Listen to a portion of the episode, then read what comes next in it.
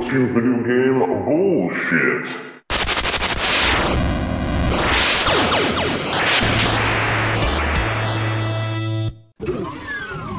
Alright, so welcome to video game bullshit live. Live with two people in here with me and the special guest. So, as people will be able to see on the website and when I post it on the podcast, Thor Ackerlund's with me, the classic winner of the original Nintendo World Championship. Yay. See, that sounds like we have a room full in all reality. So Retro Game Con here was an interesting one because in the panel, they decided to have me at 3:30 p.m. when I have a long drive, and Thor will be out flying back home. And so we're like, hey, can we switch it to 11? And so they put it on the door as 11, but on the website and in the actual flyer, it shows 3:30. So, yeah. So like literally, like he would like the. I just happened to see you in the hallway, and he's like, dude, I'm coming to your panel at 3:30. I'm like, oh, it's now. Like, so we're about to have a really fun like 4-person just conversation about 90s gaming nostalgia. So if you two don't know, I write books on retro gaming. I did a complete NES and Super Nintendo book. This is the first convention that it's available, but it was fully funded on Kickstarter 800%. Like, I have people from the community submitting. I met Thor because my 1990 book, Nintendo World Championships, happened, obviously. And as somebody who won it, I figured he would want to tell a story.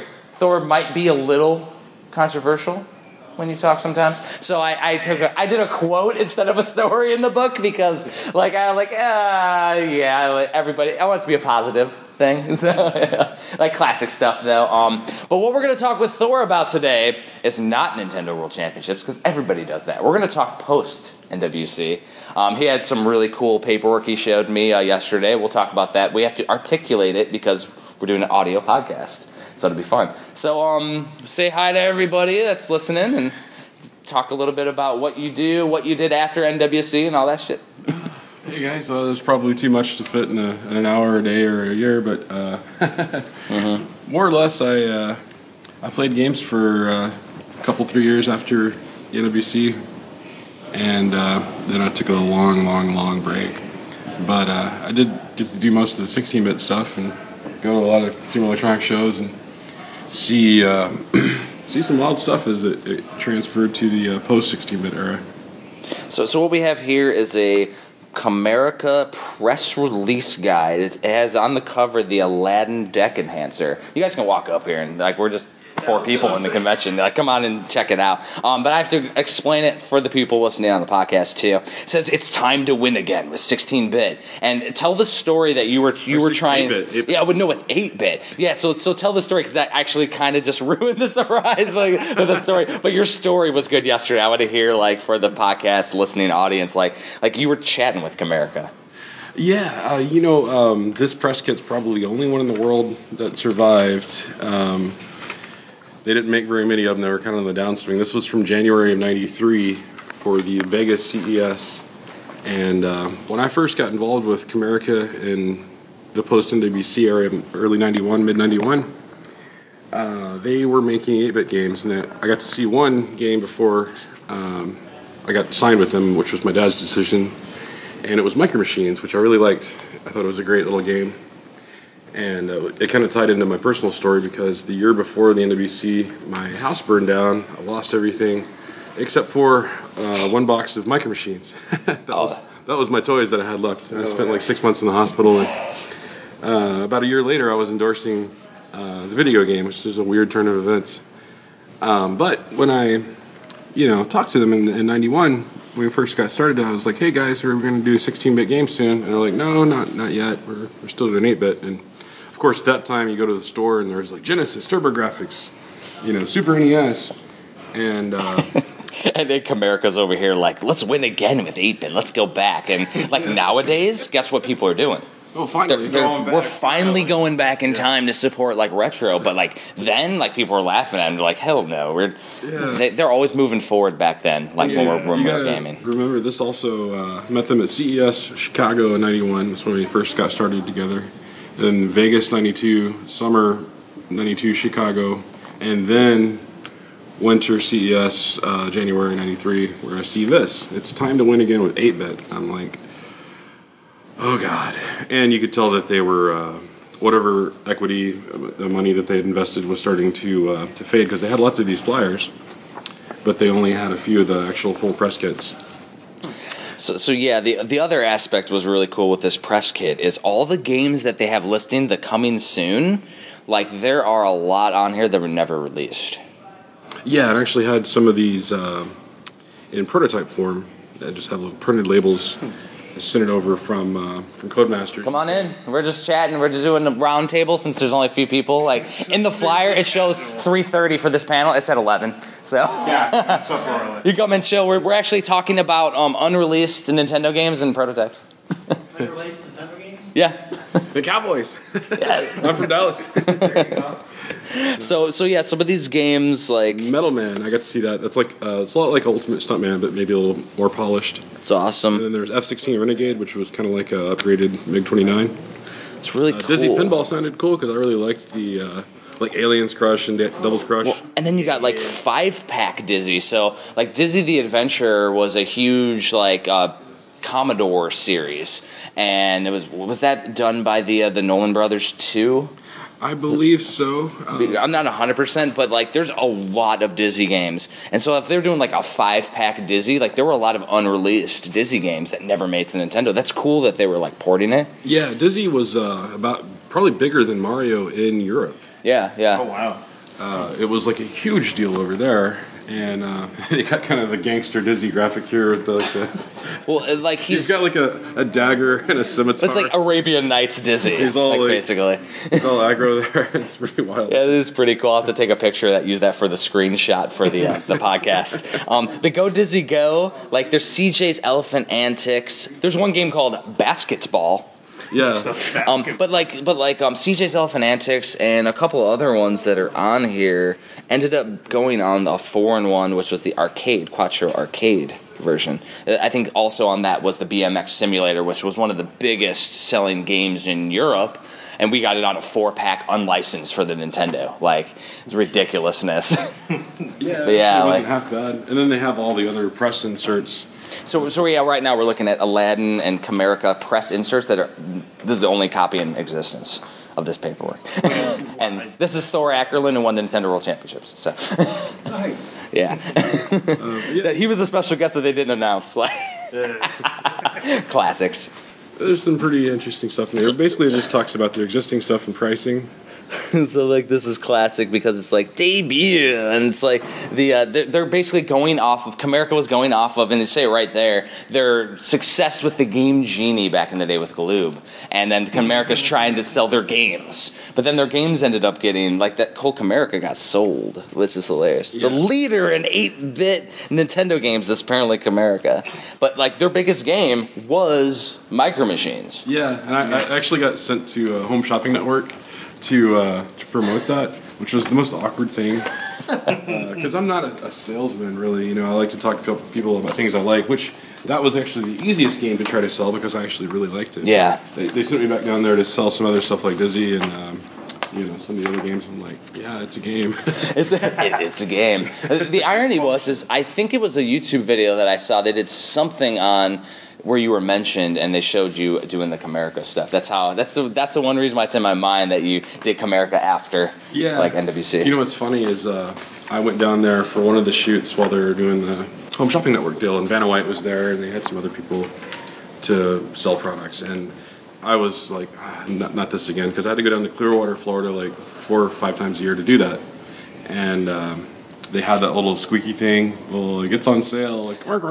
Oh, yeah. I remember that from the Home Shopping. I like it was like, it was like a little air horn thing. Not air horn, but like a little honking, like clown horn. And I swear, every one of the hosts on there was on like copious amounts of cocaine. You know, it's Florida. Like, sounds good. So they were like, hey, way too much energy, like beyond the explanation of coffee. I mean, because that's the thing, people think I'm insane because I have a lot of energy. It's like it's just coffee. Like I'm good. Yeah. I just have energy. These people didn't have eyelids. They were that's hilarious. I did see like one of the other hosts had like brought their kid in who's probably like 7 or 8 years old, and I was like, all right, let's play some games. So I just like sat down and started playing games, and I let them talk, and I was like, this is This is better.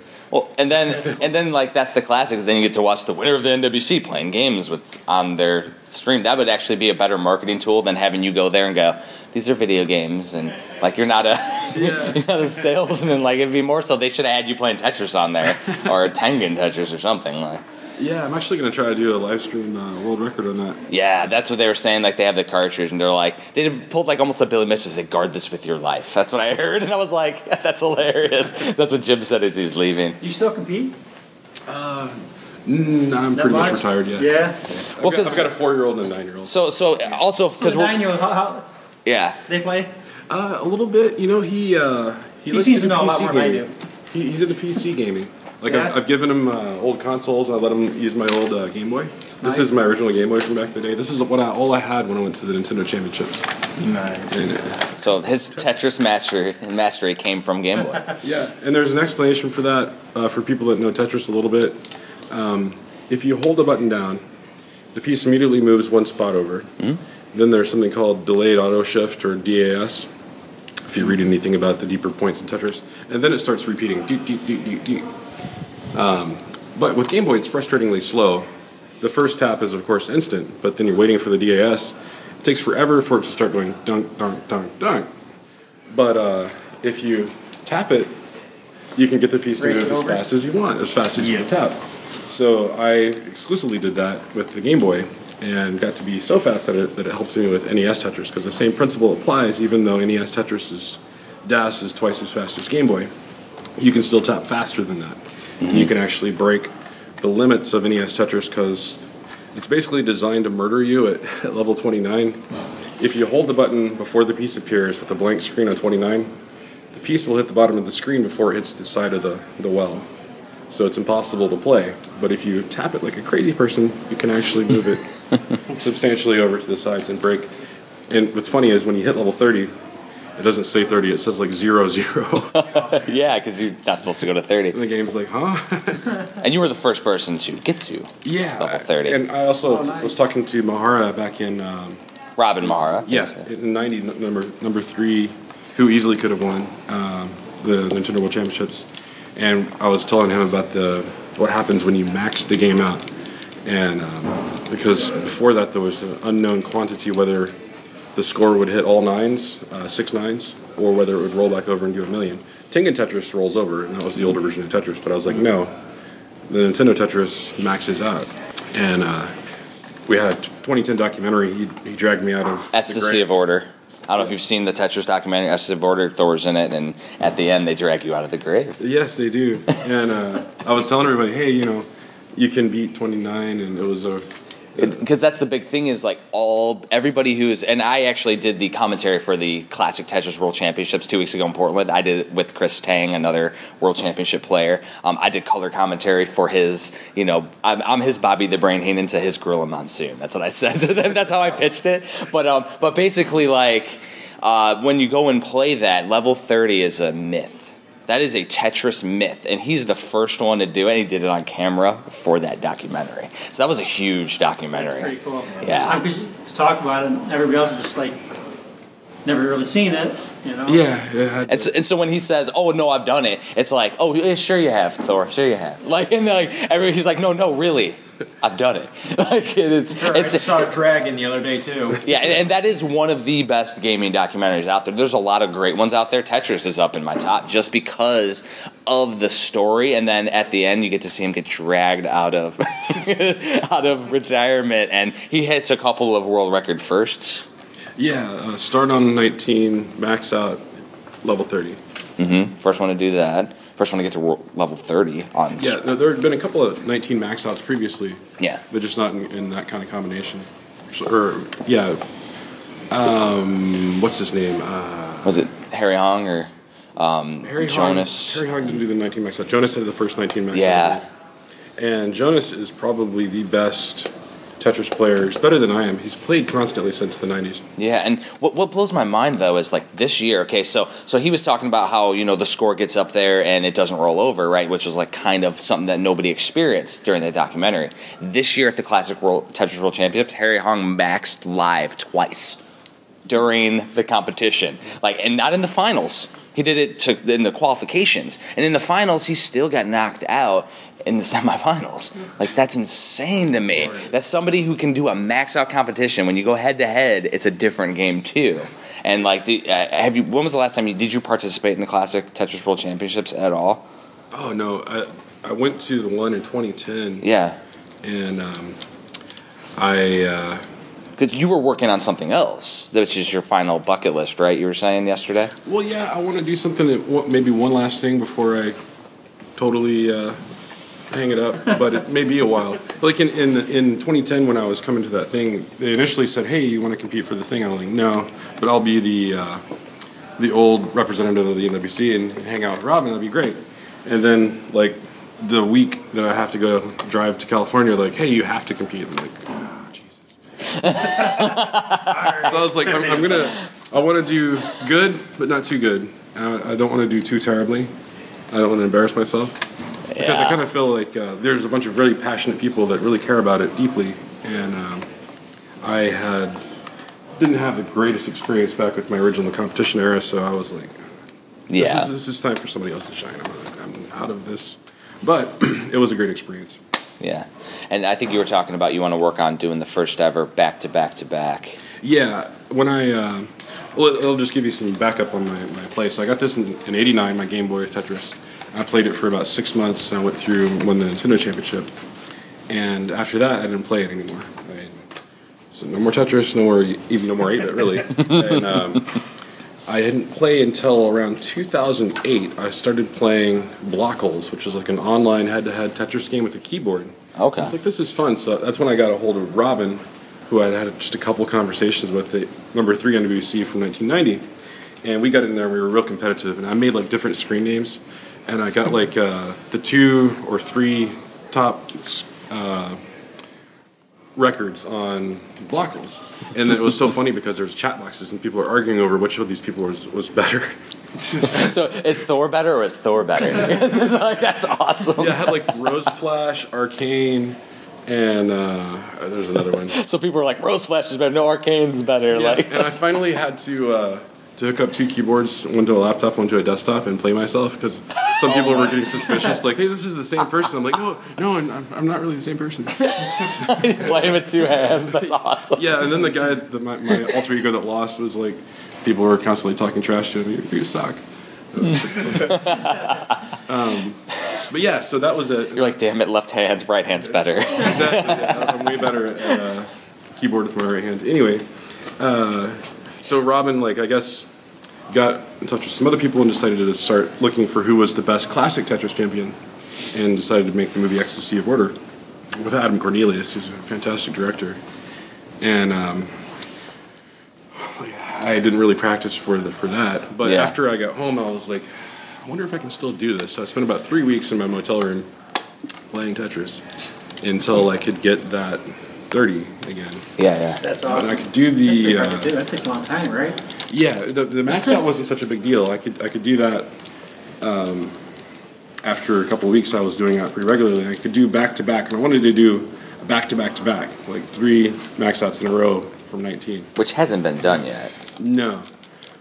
So, I mean, those are just cool little bucket list things as a Tetris player. That's like... Yeah. I'd like to do the back-to-back-to-back and maybe... 31, which I might be an edge of possibility. Ooh, so a 31. I mean, basically, to get to set up for 30, you basically have to build your side walls up because you can't possibly get to it. Now, at 31, who's to say you can even get to the next pixel in? Yeah, it'd be a single arrow would be. Yeah, do you go past 30? No, not really. Is there anything you think? Oh yeah. There is. You can. You can go past it, but... the question is there ever going to be a Tetris kill screen? Like, is there a spot where the programming gets... Because we don't know. Does it ever say finally game over? Well, there are some people I've seen videos on YouTube where they use tools, like... Oh, tool-assisted run. Sure, that makes sense, actually. And they go through all the different hex characters for levels. So it just goes for everything. Yeah, the speed doesn't increase after 30, or 29, really.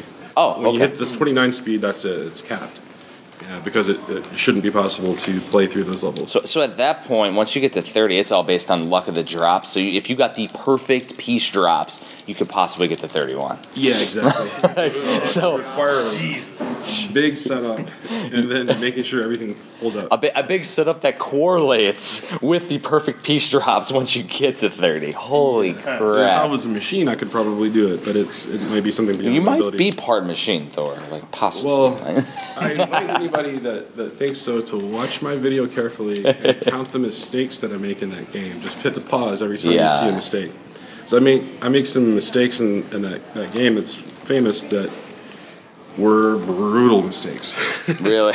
Yeah. Well, when you're tapping like crazy, you're using the quick muscle response, quick muscle fibers. You got different kinds of muscle fibers, and those use a lot of potassium, and it becomes depleted. So if you're trying to tap, you have to make sure all the counts are right, like 3, 5, 6, 2, mm-hmm. 1. And if you overtap or undertap, it's worse than not tapping at all. You may as well just hold down, wait for DAS. Interesting. So it's an investment in something that can give you an edge, but it's also a double-edged sword because when you screw up, it really hurts you bad. And your dexterity as you're playing all throughout the day becomes depleted because you're getting tired. Like you were playing yesterday and you haven't played in a while and you were already like, man, I'm getting a little bit of... I had like kind of a bell curve of games. Like I started out just terrible. I haven't played since 2010 and just horrendously bad scores. And then I got to like the mid-500,000s or whatever and then I was like, whoa. my body was like, nope. That's craziness, though. But like, it's interesting to see, though. And then like, as you're continually making progress, like it's cool that you're coming back to it every once in a while because it's like riding a bike almost, which is pretty cool. But the one thing that was interesting doing the tournament this year, there's one guy that's adopted the double tap, and it's the guy who won the Grandmaster tournaments, Corian, and he got, I think it was either 3rd or 4th place. He got to the semifinals and got knocked out by Jonas because he was really nervous. Like, I shook everybody's hand as they were going to the semifinals, and Corian was like this. And I was like, oh, maybe that's for his double tap. That's what I was thinking. Like, and I didn't say it on the stream because I was going to, because I did all the live streaming, right? So, and the thing was I would have loved to see the commentary because as doing the color commentary, I'd love to see the people commenting because I couldn't see the comments. Yeah. All we could see is the screen with them playing, and we couldn't comment on them playing, but the screen because of the lag. So we're watching the screen, and basically though, like Corian does the double tapping, but like he had no fatigue. But he was just so nervous going against Jonas because Jonas has won now 6 times, like, and Harry Hong won once. So it's like he was so nervous going against the champion. And then later on, when we're at the after parties, we're all drinking beers. Corian sit there maxing multiple times. Like we're like, where the hell was that? Like, so I mean, I think like a lot of people agree that he has a big. If he's going to come back again next year, he'll have a big run. But it'll be interesting because he's a young guy too. Yeah, he definitely has a lot of potential. I don't think anybody should underrate Jonas, though. Like, I agree. One of the things that I don't know if concern's the right word or just wanting people to be more educated about things or whatever, but you'd see people reacting to my video in a very positive way, which I feel grateful to people that like that. But I'm somebody that maybe has played 2 full years of Tetris completely, as far as even a part-time passion. If you just count like substantial game time, maybe 9 months total in my life. Now, Jonas has been playing pretty much steadily since the 90s. Yeah. He's got 25 years of experience. And you can tell when he's playing, he does a deeper game. Like I'm a... Oh, he definitely does, because like while he was playing, so Jonas is a laid-back, strategic player when he's playing. At that high level, he's sitting there taking his time. And when he went for Corian, he played aggressively. He changed it like that. The whole games before that, he was playing strategically, and all of a sudden, he's playing aggressively, and I'm like, wait a second, Jonas is playing differently, and I'm calling it as it's going on. Like the live stream's still available, like it's there, and I'm like, Jonas is playing very aggressively for like how he's playing, and like so that's 2 different styles of mastery. Like it's not like he's playing willy nilly. Like they're getting up, like they were both in part of max out each time, like during the finals, and we're like so that's two good players in one. Like, it's insane, and there's probably another deeper layer that we haven't even seen yet with Jonas. Yeah, the amount of moves and strategic planning. Like, I'm a very intuitive player as far as how I play. I just play raw. I don't even think about it. One of my great examples is you can find maybe through Robin Mihara the. In 1990, on the day of the finals in Hollywood, I had to play 3 games of the NWC Championship card, which, of course, all culminate in Tetris for the final leg of that card. So it's a battle to get to Tetris. Yes. Now, on these 3 games, and there were some funny rumors that I had to put down related to this, which I'll explain here. The NWC Championship card with Mario, you have to get 50 coins in Mario, do a lap around Racer, and then play Tetris until it's over. Mm-hmm. Now, all the points come from Tetris, but you've got to get through the first 2 games to get to Tetris. Now, depending on what the time is left in Mario, it gives you a different set of pieces in Tetris. Yes, which is predictable. Yeah. Yes, and it's funny because I didn't realize it at the time. I'm not really sure anybody did, but there were rumors after the fact that people did. And I was like, it's funny because I did realize it, and I'll tell you when I realized it. I realized it in the 3rd game, midway through, of the final. And the reason is, I got the same pieces all 3 games. Oh.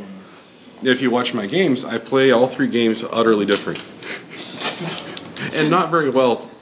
If I had known, I could have prepared and maybe done 3 games with 4 million points or something. Yeah.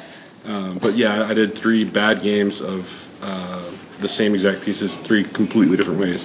So, with the championship title on the line. So no, I did not realize it that there was. But there was a little light bulb, yeah, there's something here. Yeah, because something's when you see on. The first 7 pieces or whatever come out the exact same way. You're yeah. What? But yeah, I played it 3 different ways because I don't have the ability to consciously think about it when I'm playing. It's very hard for me to be I need to put that here. I just I am putting it there. I don't know why I'm just doing that. Yeah, it's like a autonomic response or whatever. Very cool.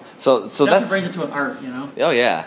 Well, that's the interesting aspect now is nowadays we get our new school arcades, which we come to these conventions. This is the old arcade aspect that we used to have in the 80s and the 90s. Everybody playing games. This one happens to be on a different level, so there's a big disconnect with the free play stuff. Yeah. But at other conventions it's all together, and I think next year here they're going to do the all together upstairs. But this is the arcade aspect, and now there's guys that are running these tournaments of the Classic Tetris World Championships. They're doing essentially an NWC because it was just a battle to get to Tetris. So they're just doing straight Tetris with rules. There's a Kong off where there's the Donkey Kong World Champions. Those guys are hitting world record kill screens at the freaking Donkey Kong World Championships. I did some commentary for that a little bit with Billy Mitchell this year, and it was every play FX in Pittsburgh, and it was ridiculous. We're sitting there oh my god, all the level, the bar keeps on going up and up, and I completely understand wanting to say, no, you guys have your own time, because it gets stressful.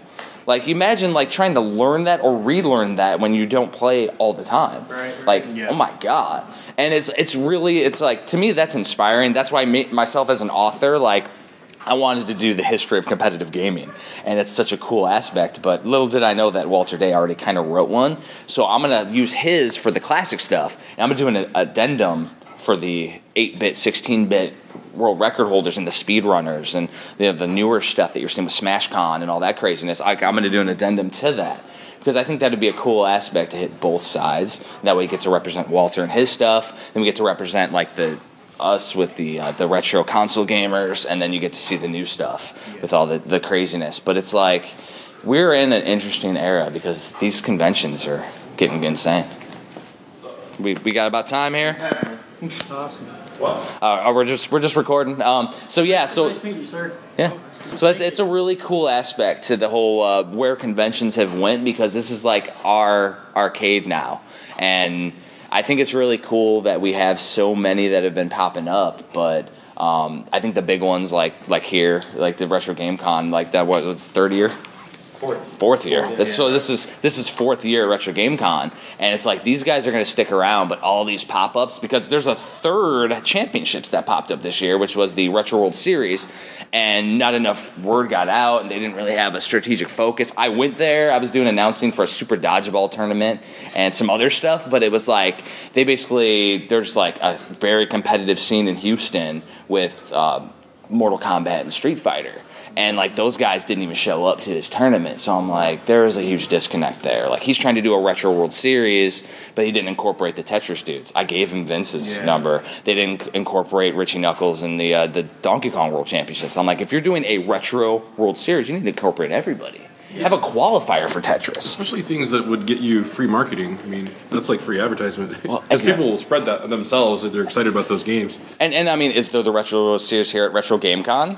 Nope. It's there. Do they have like stuff like that? Like for the bigger conventions, they need to have, and those it's on those guys running those tournaments to contact the conventions to make that stuff happen, because people would have fun competing versus Thor with a qualifier for the Tetris Classic Tetris World Championships in Portland next year on the line.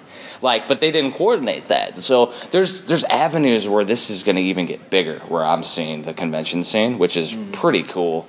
I enjoy going to all these conventions more so for the stories and the talks, and that's, as an author, that motivates me and inspires me. Definitely. And like with my Super Nintendo book, that's your classic collector's guide. Well, there's a compendium that's even more popular with all the backers because they get to write their stories. Like, I got Thor's story in my 90 book. That's what gave me the idea, is like I got some interviews in the 90 book, and I'm like, well, would people want to write in my books? And for backers and people that are supporting, they're like, yes. And so I had contributors writing in there. And then, like, I made it a stretch goal for Super Nintendo. It hit it within, like, a day or two. I had the stretch goal for the whole second book, which is now 250 pages, which is the same size as my Nintendo book. That's going to be the Super Nintendo stories. So now I just get to think outside the box. I don't know if you played much Super Nintendo. That was during your Exodus, or? Oh, I guess I played until around 93, and then I was done. But, so, the first half of an NES or Super NES. So, what were your favorite Super Nintendo games? Contra,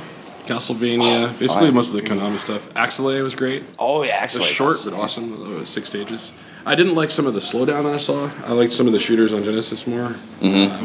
Oh, the Genesis shooters are ridiculous. Like in the 90 book, like you'll see it because you finally got your copy. But like, there's so many shoot 'em ups. I did a 2-page spread. It's filled with games, and I'm like. And I didn't realize as a writer that the difference between, I think I did like 150-ish pages in there and 200 pages is $0. So I could have split those all up into individual articles. So the 91 book's a little bit bigger. And I'm just going to, I do it to pay it forward too, but it's like, I'll put more content in there. Why? Because it's more stories. But those Genesis shooters, like Gaiaras was the classic one. Actually, I have great music too, which you don't really necessarily associate with Genesis with the music. Oh, actually, a lot of people swear by the Genesis with music because of the heavy, meaty beats that there are in it. I mean, there are obviously exceptions to them, but I think overall, especially when you have a game on both systems, usually the Super Nintendo. Yeah, the comparison between like a Super Nintendo, because the Super Nintendo had your orchestraic, like, epic soundtracks, and then Genesis was more like your beats in a club, like Streets of Rage. Two Crew Dudes is so good. Toe Jam and Earl. Thunder Force 2. Yeah, because Super Nintendo never got that hard bass. Exactly. Like Street Fighter 2 was like the first one. So basically, how I see it from like writing about every Super Nintendo book or every Super Nintendo game in my book, and now I'm moving to Genesis next year for a complete Genesis book, is that like it's like the guys that were programming it, if they started off on the Super Nintendo, the Genesis sounds inferior. But I think if they programmed the game with like the Genesis in mind, it's going to be killer. There's one huge thing. Exactly. So there's I think in a generality, you're 100% right with Super Nintendo beating it, but like there are a lot of cases. Yeah. Mm-hmm. Well, there's something to bear in mind that's really important, I think. A lot of people missed because Genesis was a slow burn until Sonic in 91, then it sort of blew up. Mm-hmm. I had the Genesis from the beginning, And the earlier models, the big fatties, definition graphics, had far superior sound chips and video filters. Absolutely. So it was much sharper. The sound was much deeper. And headphone jack. That's not something you saw. Really. Yeah. And then the Mark II Genesis, almost all of them had terrible sound chips. Yeah. And then the whatever that Brazilian company that made the Mark III, it wasn't really made by Sega. It was almost mono only. Yeah, it was like a little emulator machine. Like it's so bad. If you guys like Genesis games, get a Mark I with HD. Yeah. Or get an XI. Both of those have outstanding. That's why sound. Like people always ask me like, why do you have the Model 1 with the Sega CD on it? I'm like, because the sound is like way better. Even the Sega CD sounds better on that. Yeah. Like it's ridiculous, and like it does native RGB out too. Yeah, it's amazing. On the HD one. That's why you want the HD one. The picture looks better, and if you're using a professional video monitor, which those have exploded in frickin' price now. I got mine. PVMs? Yeah, PVM. Yeah. Like, they've exploded in price. They used to be like $50. You'd find them like wholesale at, like on Craigslist ads. Now everybody is hoarding them. Yeah. But like, I use mine, and it's like the RGB on that is even better than on a normal TV, and it's ridiculous. That's why like the My Life in Gaming guys, that they did an article for my Super Nintendo book, like that is integral, because it's like it shows like based on every model, and it's like based on every aspect that how to get the best picture. Your Super NES, the same thing with Genesis. I want to have them do one for Genesis now, because it's so cool to know, because it's something that most people like going around here on the floor, they're not going to understand. Oh, let me just get that cheap Model 2 because it's it's $20 cheaper than. I wish I had this stuff still. Before I had 16-bit consoles, our family had Atari computers, like Atari 400, 800. That's what I grew up playing. And then Atari ST. Yeah. And my brother got an Amiga. Well, there's an old Atari 13-inch RGB monitor called the SC1224. Maybe it's a 12-inch monitor. Yeah, I guess it's a 12-inch. But it's really, really freaking good monitor. There was this cable company. You could do mail-order cables called Redmond Cable from Washington State. I ordered a RGB Genesis 2... Atari SC1224 cable. And Genesis looked spectacular, and then I got the SCART Super NES to SC1224. It was like one of the best looking CRTs I've ever seen. It's ridiculously good looking. Really? So if you ever see like an old Atari monitor that says SC1224, there's some different revisions of it. They're all good. Grab it. You can get the schematics online, make your own cable. Now, have you ever used the Commodore monitors? Yeah, they're pretty good. In comparison, so the Atari one's way better. Yes, most of the SC1224s are superior. Interesting, yeah, because I know that the other alternative, obviously, certain PVMs are insane, exactly. But those were used in like TV studios and at hospitals and things. Exactly. Yeah. And the 1224 is a very small monitor. It works great with RGB stuff. You got to remember though that the 1224 that was like a $900 monitor back in the day. Yeah. Well, yeah, everything. The computers used to be so expensive. Oh. Exactly. That was the Commodore aspect, is they would charge you like $100 for the Commodore, but then every piece cost. Everything else. So it ended up being a normal computer price at the end. The thing about you had your cell phone, your cell phone on your shoulder trying to carry it. I guess the last caveat to this is look on the back of the Commodore monitor before you pick it up, or the Atari monitor. If you see the Atari monitor doesn't have any RF, that's the really good SC1224 series. It's all RGB. It's great. Mm-hmm. So a lot of the Commodore monitors you'd see people using with Commodore 64s were RF monitors or just composite. Yeah. Just not nearly. Yeah, composite isn't nearly as good. So how, what does it look like on the back of the Commodore monitor that's better? Because mine has like the three plugs that are like split like this. Yeah, that's like I'm doing like a little, for the people listening online, it's like the. Was in the DeLorean on Back to the Future, like that. Yeah. Like that. It looks like that on the back. Yeah, I believe that's the RGB one. Yeah. The composite would be the one that just has the video and audio, just like the red and white. Oh, I think it's called Chroma. Is it called on it? Maybe that might be the one that I have then. Interesting, because mine might only have two then. I'll have to look. I'll take a picture of it and see, because that's interesting now that I'm thinking about it. It was weird, though, because like, I was playing Genesis games on my Commodore monitor. I played the bass so loud that I thought I blew out the speakers, and then I was like, "Oh shit, my monitor's broken!" And these things have exploded in price, and I'm like, "Fuck!" And then like later on, I moved houses and I plugged in, and it works fine again. So I don't know if like I didn't blow it out or there was maybe some loose solder, but it was like interesting. I was like, "Shit, my freaking Commodore monitor's gone." And what's great about Commodore and all these systems nowadays is people are releasing these SD card readers. So I have this little SD card Commodore reader that looks like a little Commodore hard drive that you just plug into the keyboard, and it emulates that disk drive and the loading, unfortunately. But you should have a little speaker that plays the 1541's like I don't know. The noise. Yeah. Like,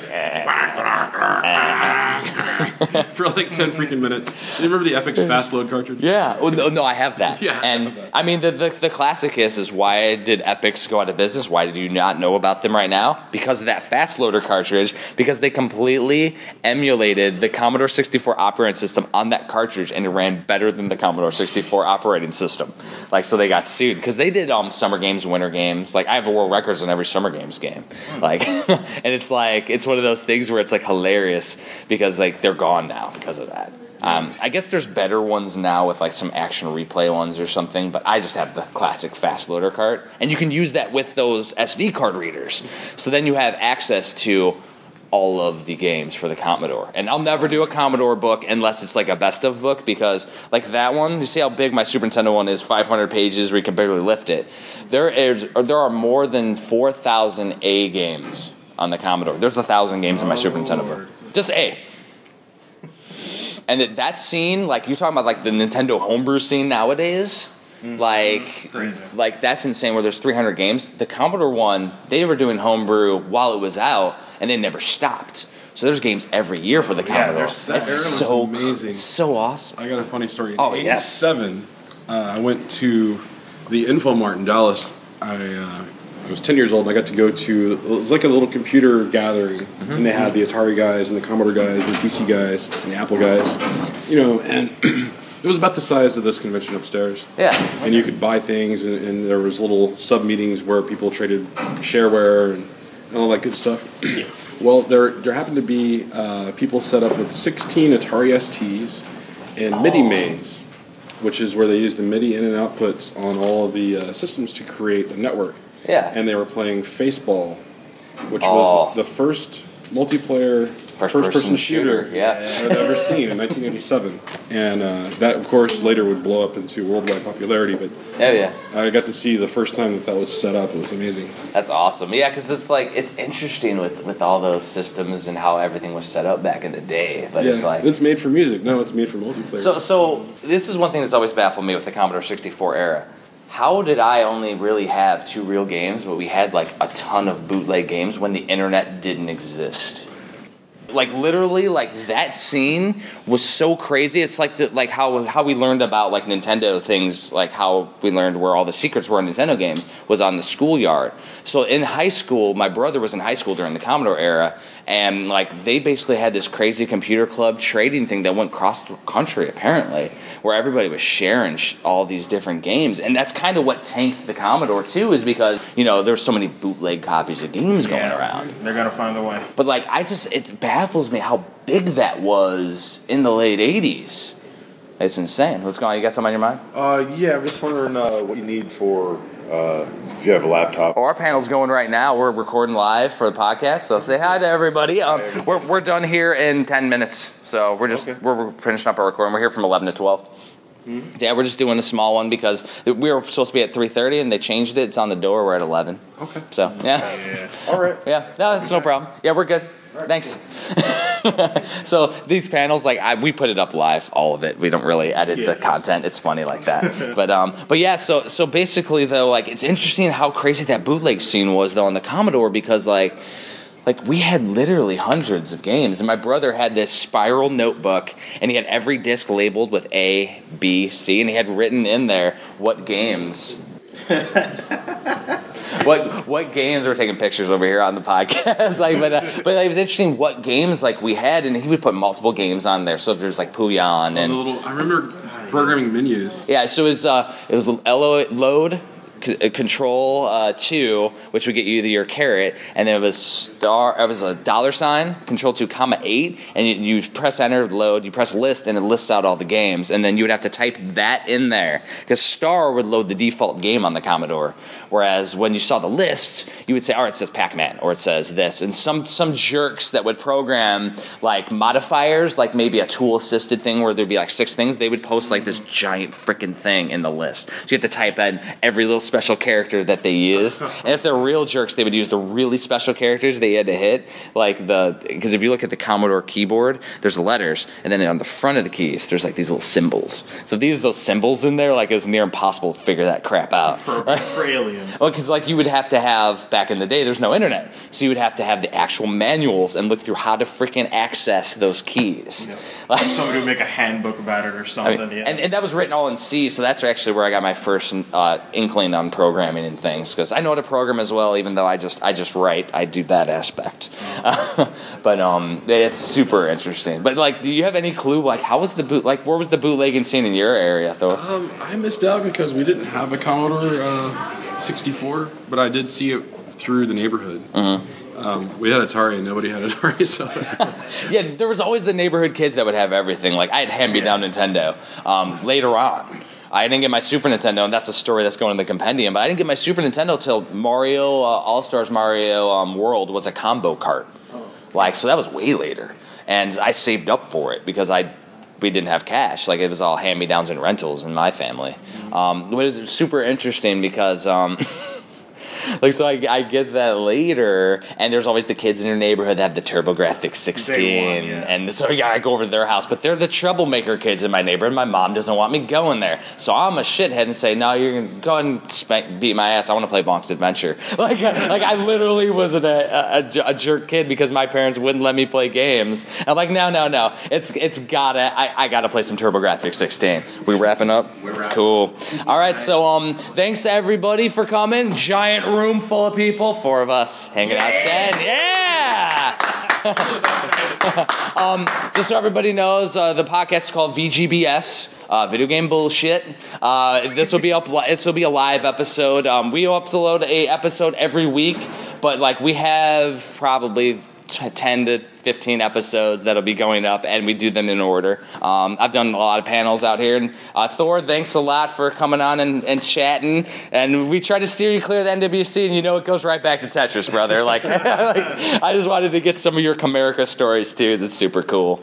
But yeah, it was really fun, and everybody check out my books. I have them on display: NES Collector's Guide, Super Nintendo Collector's Guide, A Culture Chronicles of each year, of course. And in the future, we're doing NES oddities, obscurities, and rarities, which will cover also Japanese games that you can play without understanding Japanese. Like the Famicom games, there's about 400 that are released. I want to collect those. Like, so I'm doing it for me. There's really good gradients over there that you can't get. Exactly. Yeah. And like, actually, I didn't really know the aspects of that, but it's super fun and exciting to know about that. And then all the homebrews. So these guys doing mystic searches here on the floor, like there's homebrews there. Yeah. So that's super cool to me that, you know, you'll be able to have a book that'll be this style that we just do. But all right, guys, thanks a lot, and enjoy the rest of the con.